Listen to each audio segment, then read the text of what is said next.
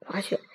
今天我跟曾立木一家一起去那个淮北滑雪场去滑了雪。嗯，下午三点半，我和他们一起上了他们家的车，然后嗯，哎呦一直开，然后开了一个小时，到了四点半，我们就到了那里。然后四点半我们就开始滑，嗯，四呃四四点半滑来滑去就是，嗯，一直滑到了七点，中间嗯我就是初级道，由于对我来说太简单了，所以我就上了那个五号四，先后上了三号、四号和五号道，也就是所谓的中级道，嗯，中级道滑下来比初级道要快一些。嗯，所以我感觉终极道滑的非常爽快，而且虽然爽快，但是非常容易出事故。就像我在滑第，嗯，在嗯五五点钟的时候滑第八圈的时候，我由于想要赶着超过曾铃木，所以我就加紧了速度，结果一不小心。脚下一绊，手中的雪杖一失控，就直接磕到雪杖上了。还好伤并伤并不重，但是我在被砸的时候也是恶心了一下，不过也没什么事儿。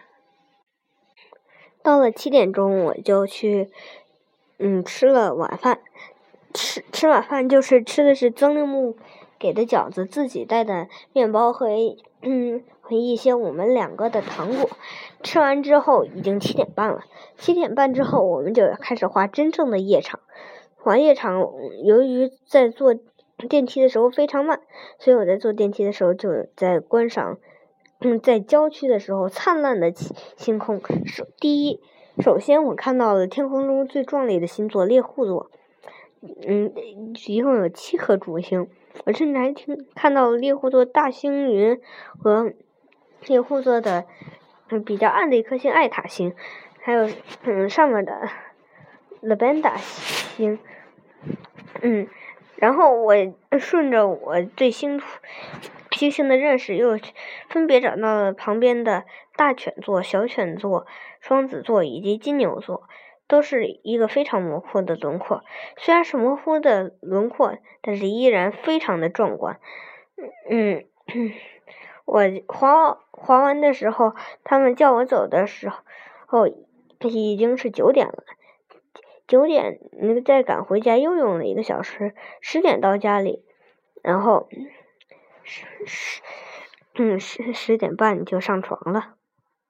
我觉得这一个旅行让我的滑雪水平得到了更大的提高，而且又非常的有意义，嗯，而且而且。还让我更大方了一些，比如说，在我摔倒的的时候，嗯，我会主动向人请求帮助，帮帮我，嗯，帮帮我扶起来，然后每次把我扶起来的人，我都会跟他道一声谢谢，然后自己继续去滑雪。